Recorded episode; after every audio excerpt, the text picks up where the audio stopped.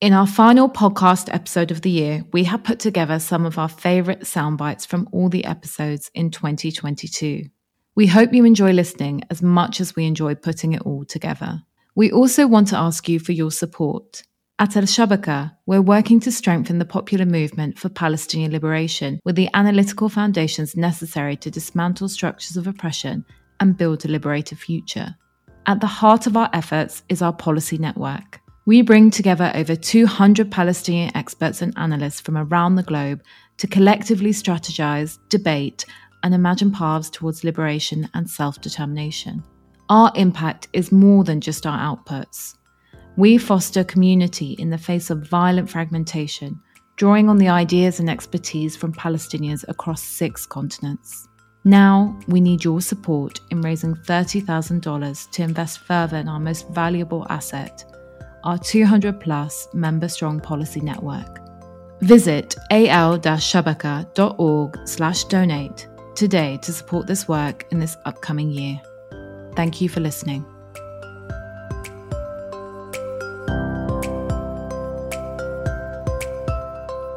At the beginning of 2022, we saw escalating attempts to seize Palestinian land in the Naqab, particularly in the so called unrecognized villages.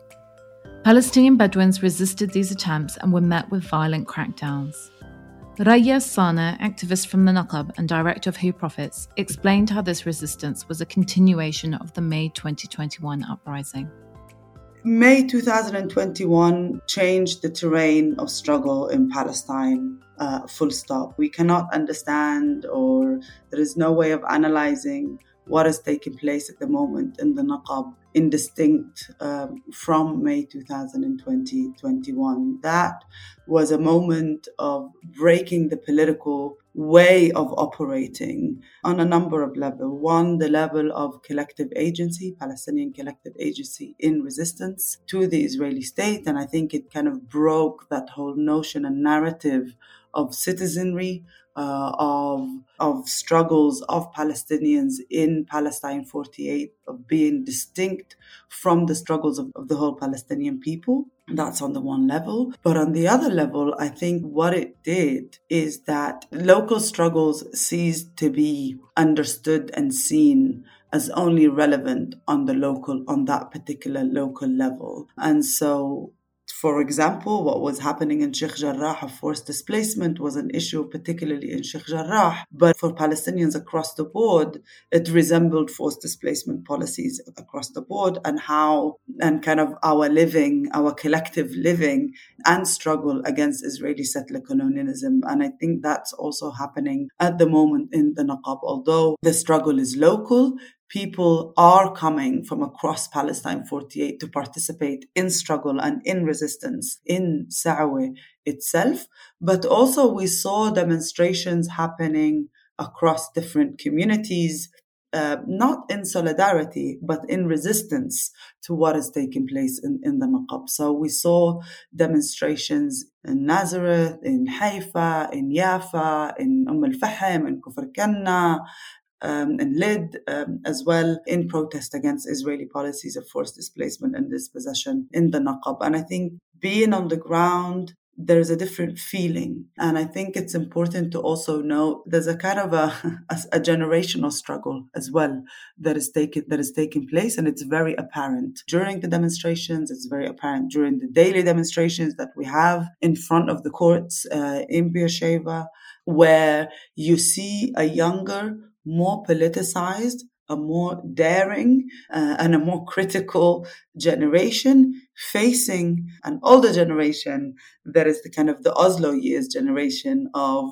the assimilation and yeah the citizenry generation, the generation of the citizenry discourse. And that is very, and that is very clear. And I think the kind of the, the generation of that situates itself as part of the broader Palestinian body and in resistance to Israeli settler colonialism, despite this kind of tag of citizenship is also a marker of kind of is something that also emerged in post May or during May of 2021. So they're very much connected and, and there's a continuation in that.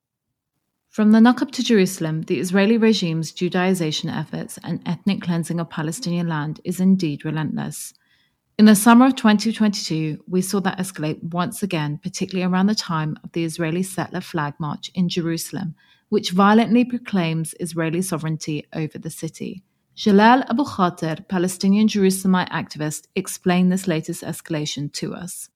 They wish to proclaim themselves sovereign in Jerusalem. The Israelis are really annoyed and really, really angered. I can see this in their media and how their journalists speak on TV during the primetime shows. They really hate the sight of the Palestinian flag at Al Aqsa. They hate the sight of the Palestinian flag being raised in the heart of Jerusalem. They feel like that touches the issue of sovereignty so hard, and they lobby and pressure the government and there are thousands who do this and they even do uh, polls on uh, channel 12 and 13 of Israeli society, and everyone is supportive of the measures to suppress Palestinian flags and Palestinian presence in Jerusalem, and they become like an angry bull, which is just seeking to take down any Palestinian flag in Jerusalem. And this this behavior of them wanting to exert forcefully subjugate Palestinians in Jerusalem and claim sovereignty this behavior is leading to all the trouble we, we keep witnessing because that's what they want. They want a pure Israeli Jerusalem. They don't want any kind of resemblance of Palestinian identity in Jerusalem. This is a war over sovereignty. Their people are angry over Palestinian flags in Jerusalem. So the, the Israeli forces in occupied Jerusalem, they want to forcefully proclaim sovereignty. They want to forcefully send those thugs and hooligans, thousands of them, into our streets to become violent and raise the Israeli flag. They want to defend them, protect them. They want to put the flag in our faces, even if it, if that means violence against us, against our homes, against our women and children. They really, really, really just want to raise the Israeli flag at Al Aqsa, and not just Al Aqsa; it's a symbolic thing, but they want the Israeli flag to be the identity representing Jerusalem, and anything else does not pass with them. That's why they become like just angry bulls, especially whenever Palestinians proclaim their identity in the city of Jerusalem. Later in the summer, in August, the Israeli regime launched a new assault on Gaza, killing 44 Palestinians, including at least 16 children, as well as damaging vital infrastructure. The attack on Gaza was part of a larger Israeli strategy to quash resistance across Palestine. Indeed, prior to the assault on Gaza, the Israeli regime army had been invading and raiding the northern West Bank city of Jenin for quite a few months. One such raid saw the murder of veteran journalist Shireen Abu Akleh by Israeli soldiers. Following the so called ceasefire between the Israeli regime and Islamic Jihad in Gaza, we also saw the Israeli army raid and invade the old city of Nablus, in which it killed three Palestinian resistance fighters. Dr. Ibrahim Fraihat, Associate Professor in International Conflict Resolution at the Doha Institute for Graduate Studies, and Al Shabaka policy member got to the crux of how all of this forms part of a larger Israeli strategy to crush Palestinian armed resistance. In order to read this strategy, really we have to look at the targets that Israel is attacking. By no means, as Israel declared that they're targeting Islamic Jihad, that was the target was only Islamic Jihad. Ibrahim Nabulsi, attacks Nablus was an extension of the Gaza bombing Ibrahim Nabulsi is a Fatah leader from Kataib Shuhada al-Aqsa, al Aqsa Brigades. And Fatah is the ruling party in Palestine and led by Mahmoud Abbas. You know, it's the party that's engaging in negotiations Israel since 1993, since the Oslo Accord. But nevertheless, that did not exempt them from being targeted with the assassinations in Nablus, and not only in Nablus, uh, Yara, but also in Jenin. So who were fighting in Jenin? It was mainly taking the lead, uh, Fatah Aqsa Brigade in Jenin camp, and also Islamic Jihad was taking a leading role there. So it wasn't only about the Islamic Jihad, but it was about the military wings of the Fatah ruling party in Palestine that were attacked in Jenin and also later on in Nablus. This leads us to when we put the puzzle together of trying to figure out what Israel wants. Israel is not targeting a certain group. And we have seen also this in Gaza when they say that Hamas is not uh, part of this. But the target here is the Palestinian resistance, the Palestinian resistance in general, including those military brigades of the ruling party, Fatah, that are negotiating with Israel. And another indication of how the target is the resistance, the concept of resistance and the resistance movement itself. For the first time, we're seeing that Israel is declaring in, in a number of statements that, and through a third party as well, when they started uh, bombing Gaza, that Hamas is not targeted or Hamas will not be bombed in Gaza. And here we see the reason that the target is the resistance movement itself, where they're trying to create a gap between Islamic Jihad and Hamas uh, and Fatah in Gaza while uh, targeting one group. And this actually led to some sort of tension between Islamic Jihad and Hamas on that level because we have seen that Israel is bombing Israel Jihad and Hamas is not joining the resistance or against Israel. Hamas being led by its own calculations, they're in governance. In the government, they have responsibilities toward the Gazans and the governance in general, water, security, jobs, and, and all of that. And Israel succeeded to a certain extent to alienate Hamas and target only Islamic Jihad, which again touches on the same exact point that you raised about the target is the resistance, the concept of resistance and the resistance movement in Palestine. Mariam Barghouti, journalist and Al Shabaka policy member, also explained the dynamics of this resistance that the Israeli regime has been so adamantly trying to crush and how the new generation is shaping it. What Israel is kind of doing in terms of trying to crack down on Palestinian resistance in all its shapes and forms um, even to the point of just the imagination of liberation. But in places like Nablus and Jenin, what you witness is this constant confrontation, specifically with the Israeli military. So these are areas that aren't just purely surrounded by settlers, right, or settlements. The exposure of the colonial project is through the lens of this brute military force. So what we're seeing is this continued growth of Palestinian resistance in different forms and manifestations that are in accordance with the current generation, right? So the generation of today will not fight the same way that generations in the past have fought. But nonetheless, what I'm witnessing, at least in Nablus, is there's this tendency to also confront and fight back in a very visible way.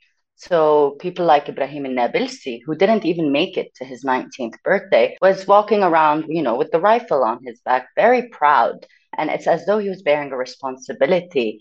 But it's also very telling of how, whether you are known publicly or unknown, that you are targeted. So there's no point in even trying to really go underground. On the contrary, the point is to showcase that if this colonization continues as it is, then it will be met from, by Palestinian resistance. In the end, who wants to live an undignified life, especially a younger generation that has been exposed to different realities around the world um, in light of increased communication with technology development?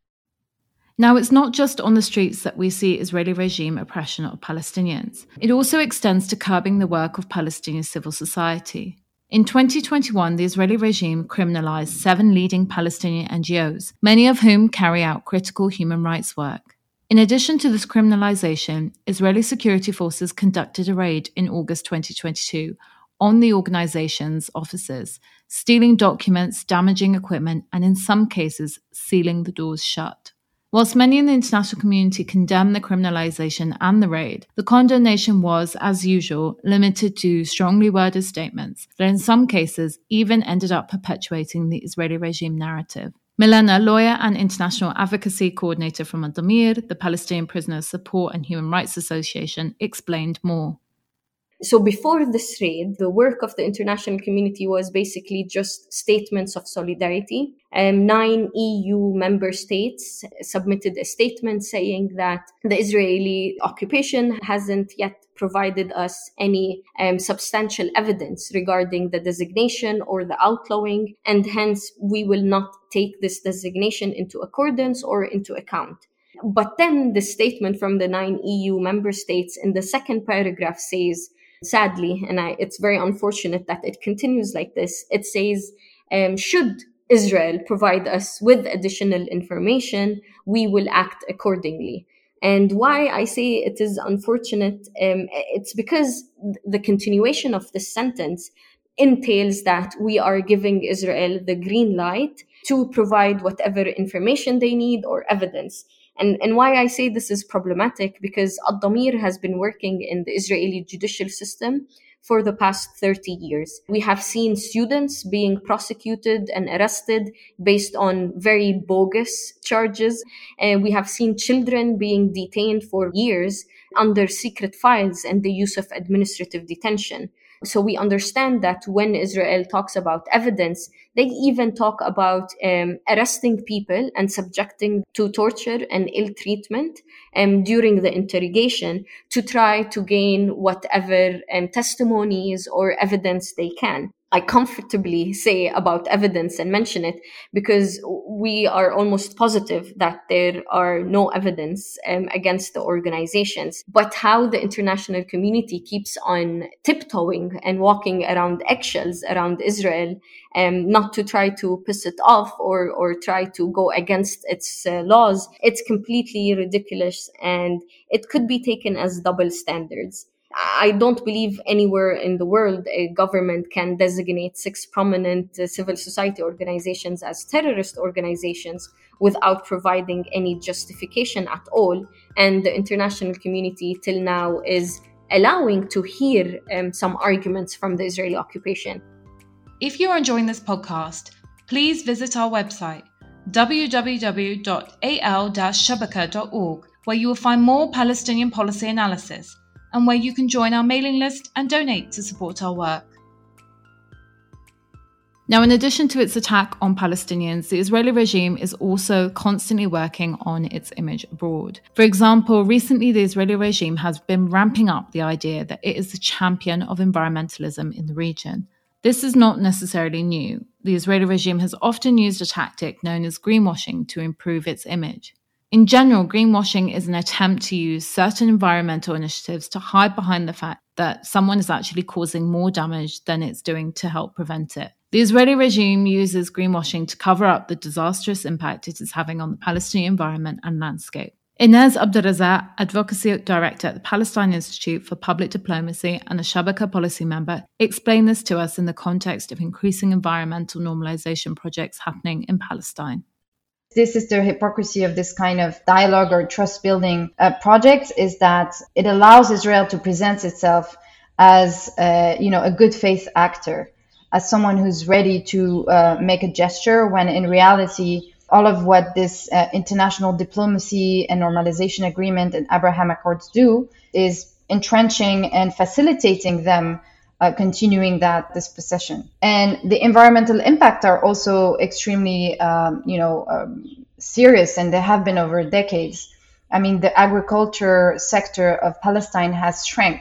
Farmers have uh, stopped uh, doing agriculture because it was so costly, because of the lack of water, because of the lack of access to land. So Palestinians have been denied, you know, food sovereignty and food security. We're looking also at, at the denial of infrastructure, um, especially the PA for years has been, uh, you know, have been asking to build infrastructures like solid waste management, wastewater management, renewable energy, uh, that has constantly been uh, denied by by Israel because it's located in areas that they want to keep under their control and they are annexing. So this has obviously had tremendous environmental impacts. Why? Because then Palestinians uh, resort to other sources of energies like fuel. Uh, this is particularly dire, you know, in Gaza under siege, where Israel has bombed the only water, uh, the power plants and Gaza, you know, relies on, on fuel that is extremely polluting and it's harmful for people's health.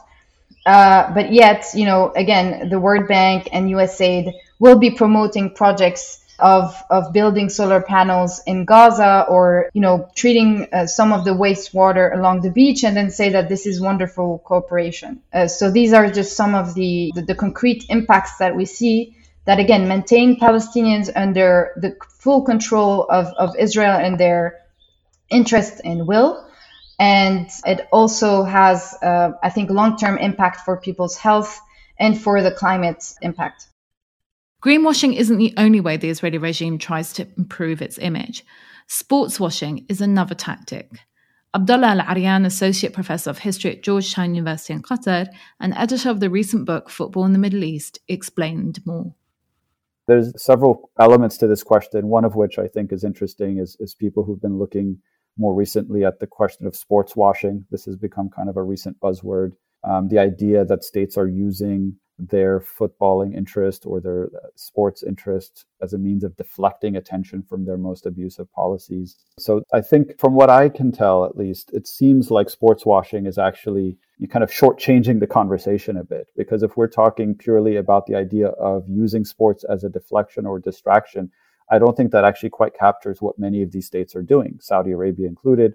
But also when we look at, for instance, what Israel has done through sport is that it's not just using it to deflect attention away from ethnic cleansing, apartheid, or occupation. I think what the Israeli state has explicitly tried to do is use it to end its own isolation and using its participation even to further specific political goals. And so, one of the examples is when uh, Israel planned to play the Argentinian national football team in the lead up to the 2018 World Cup. And so, this was supposed to be kind of a warm up friendly match for Argentina it was scheduled to be played, I believe, in, in Haifa or somewhere else. And then at the last minute, uh, and again, this was just weeks after the Trump administration had moved the U.S. embassy to Jerusalem, uh, thereby kind of cementing the U.S. acceptance of Israel's illegal annexation of the of the city. And so the Israeli Football Association moved the match to Jerusalem to be played there, uh, almost as a means of yet again affirming kind of its sovereignty over the city.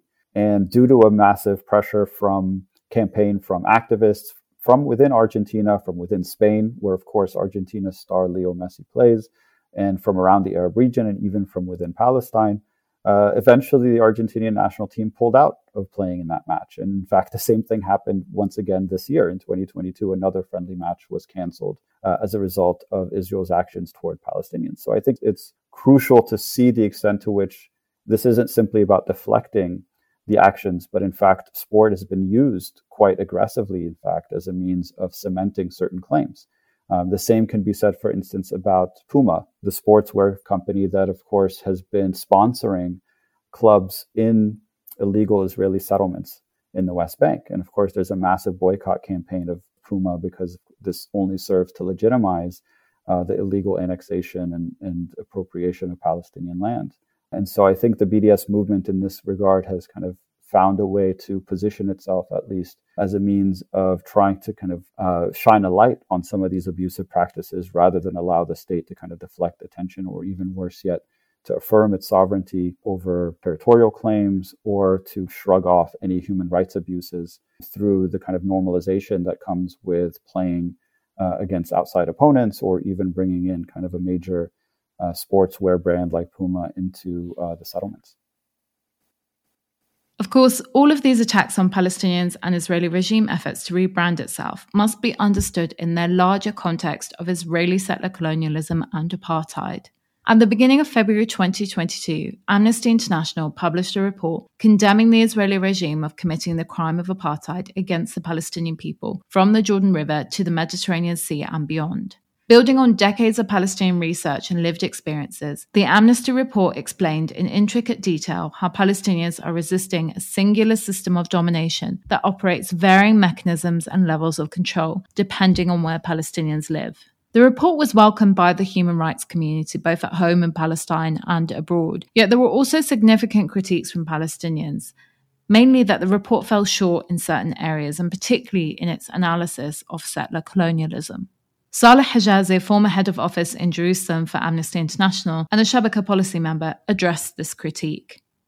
Apartheid and settler colonialism are intrinsically linked. This is a crime that was codified in law coming out from a certain context, South Africa, which is a settler colonial context. First, there was the understanding of it as a political structure, a system of domination by one racial group over another that was then made a crime with a convention uh, in 1973, and then later on in the Rome Statute in 2002. Amnesty is a human rights organization, and its primary framework of work and analysis is international human rights law. And so this is perhaps a limit, but this is the organization's mandate. And therefore, it looks at duty bearers, uh, those who have the responsibility to ensure uh, the respect for human rights, the fulfillment of obligations under international law, and does its work according to that. And therefore, Amnesty does recognize, and that is in the report, the validity of settler colonial analysis and the complementarity between settler colonial analysis and apartheid. It just limits itself to then its mandate of work under international human rights law. Um, the two things are not opposed. And from my perspective, it's you know another piece of the puzzle. It's not the whole picture. What Amnesty is doing, I mean, and therefore, there's a role of others, primarily us, Palestinians, then, to be able to use this to kind of develop the bigger picture and be able to kind of communicate it to wider audiences and be able to use it as a then a platform for action that would see the dismantling of system of oppression and domination and the settler colony. At Al Shabaka, we believe in the importance of carving out blueprints for our liberated futures, and much of the work that we do seeks to provide a space for Palestinians to do just that. Part of the work involves a critical reflection of Palestinian society and institutions, as well as imagining alternatives. This is something that Yara Asi, assistant professor at the University of Central Florida and former US visiting fellow for Shabaka, has done with the Palestinian health and education sectors in the West Bank and Gaza, which have been neglected by Palestinian authorities and the donor community for decades. Indeed, the security sector consumes more of the Palestinian Authority's budget than the education, health, and agricultural sectors combined. And yet, both health and education are fundamental human needs and rights. And a population that has access to better health and education services is more able and better poised to develop a movement for liberation.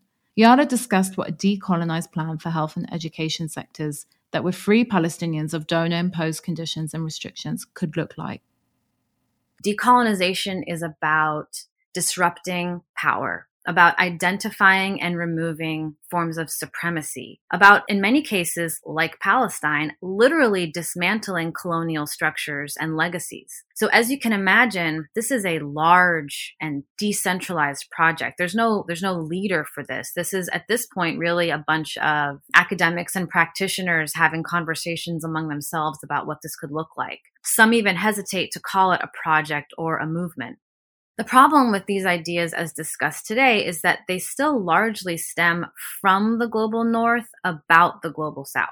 And many of these discussions exclude the very people they claim to want to support and liberate. You see this especially in this humanitarian aid model that's imposed on Palestinians. Well, we're just trying to help you. We're helping you. How could that be bad, right? So Palestine is unfortunately a perfect microcosm of this. Palestinians are rarely seen as the best arbiters of what Palestinians want or need. They're rarely even trusted as witnesses of their own experiences. They're constantly questioned. They're seen as biased. They're seen as perhaps even in some circles uncivilized and ununderstanding of the realities of the world, so to speak. So decolonization in this sense involves centering Palestinians and Palestinian voices, embracing indigenous health. So, you know, the health system in Palestine and in many health systems that were created by donors essentially were built to resemble the, the health systems that the donors themselves had, these kind of very neoliberal, very capitalist, very individualistic models of health. And decolonization would involve almost a radical transformation of a health system that serves its population and not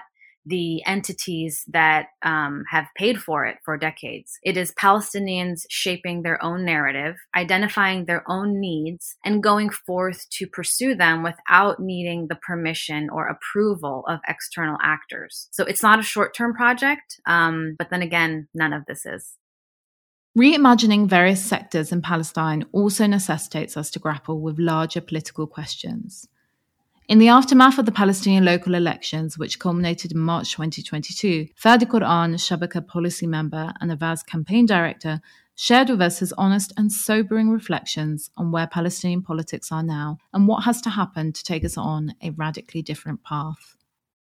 I think Palestinian society at large is moving towards that big picture, particularly the younger generation who are more hopeful, are moving towards that big picture. We want Palestine liberated. We want all Palestinians liberated, no matter where they are. And we're willing to sacrifice and find ways to engage to achieve that goal.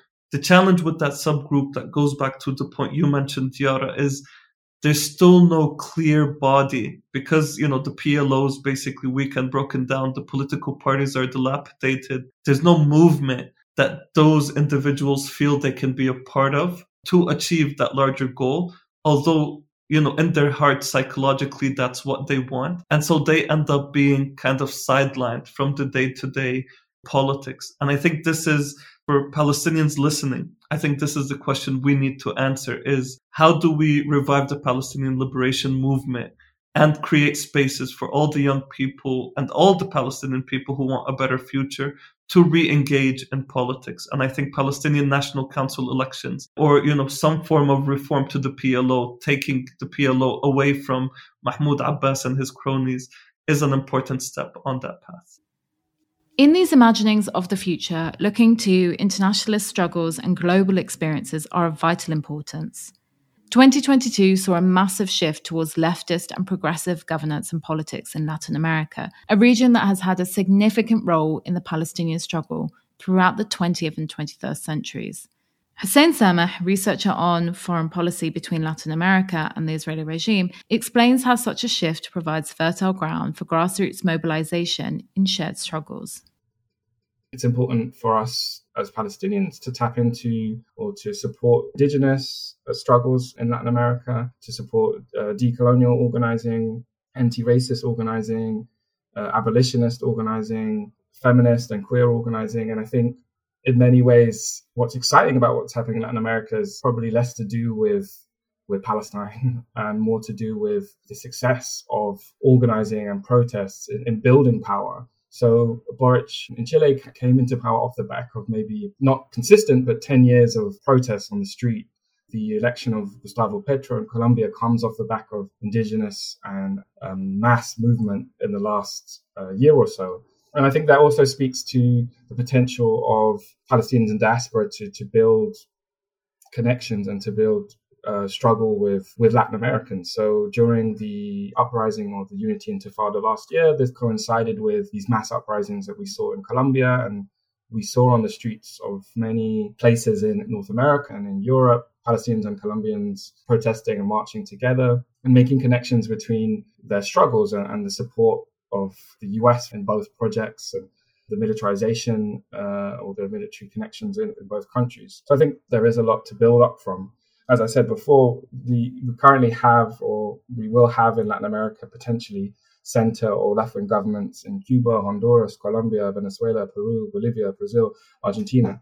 And these could provide opportunities at policy level. But we are still stifled by our leadership and how far these governments can go. I can't remember who said it, but they, they, can't be more Palestinian than the Palestinians. So it does hopefully provide opportunity for grassroots movements in favor of Palestine to find space to advance uh, a more uh, radical and progressive uh, agenda than what's currently being offered by our leadership.